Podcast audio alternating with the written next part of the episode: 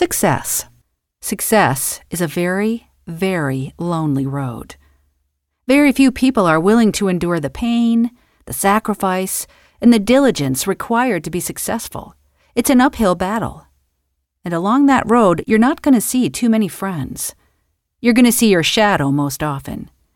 You've got to trust in your heart of hearts, and you've got to trust that what you're doing, what you believe in, is a worthy cause, a winnable fight.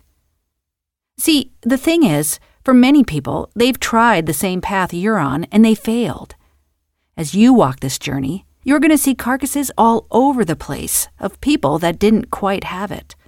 That alone should inspire you because you got further than that one person and that other guy. But you're not looking to just get further than them, you're looking to finish. How do you know you're on the right path?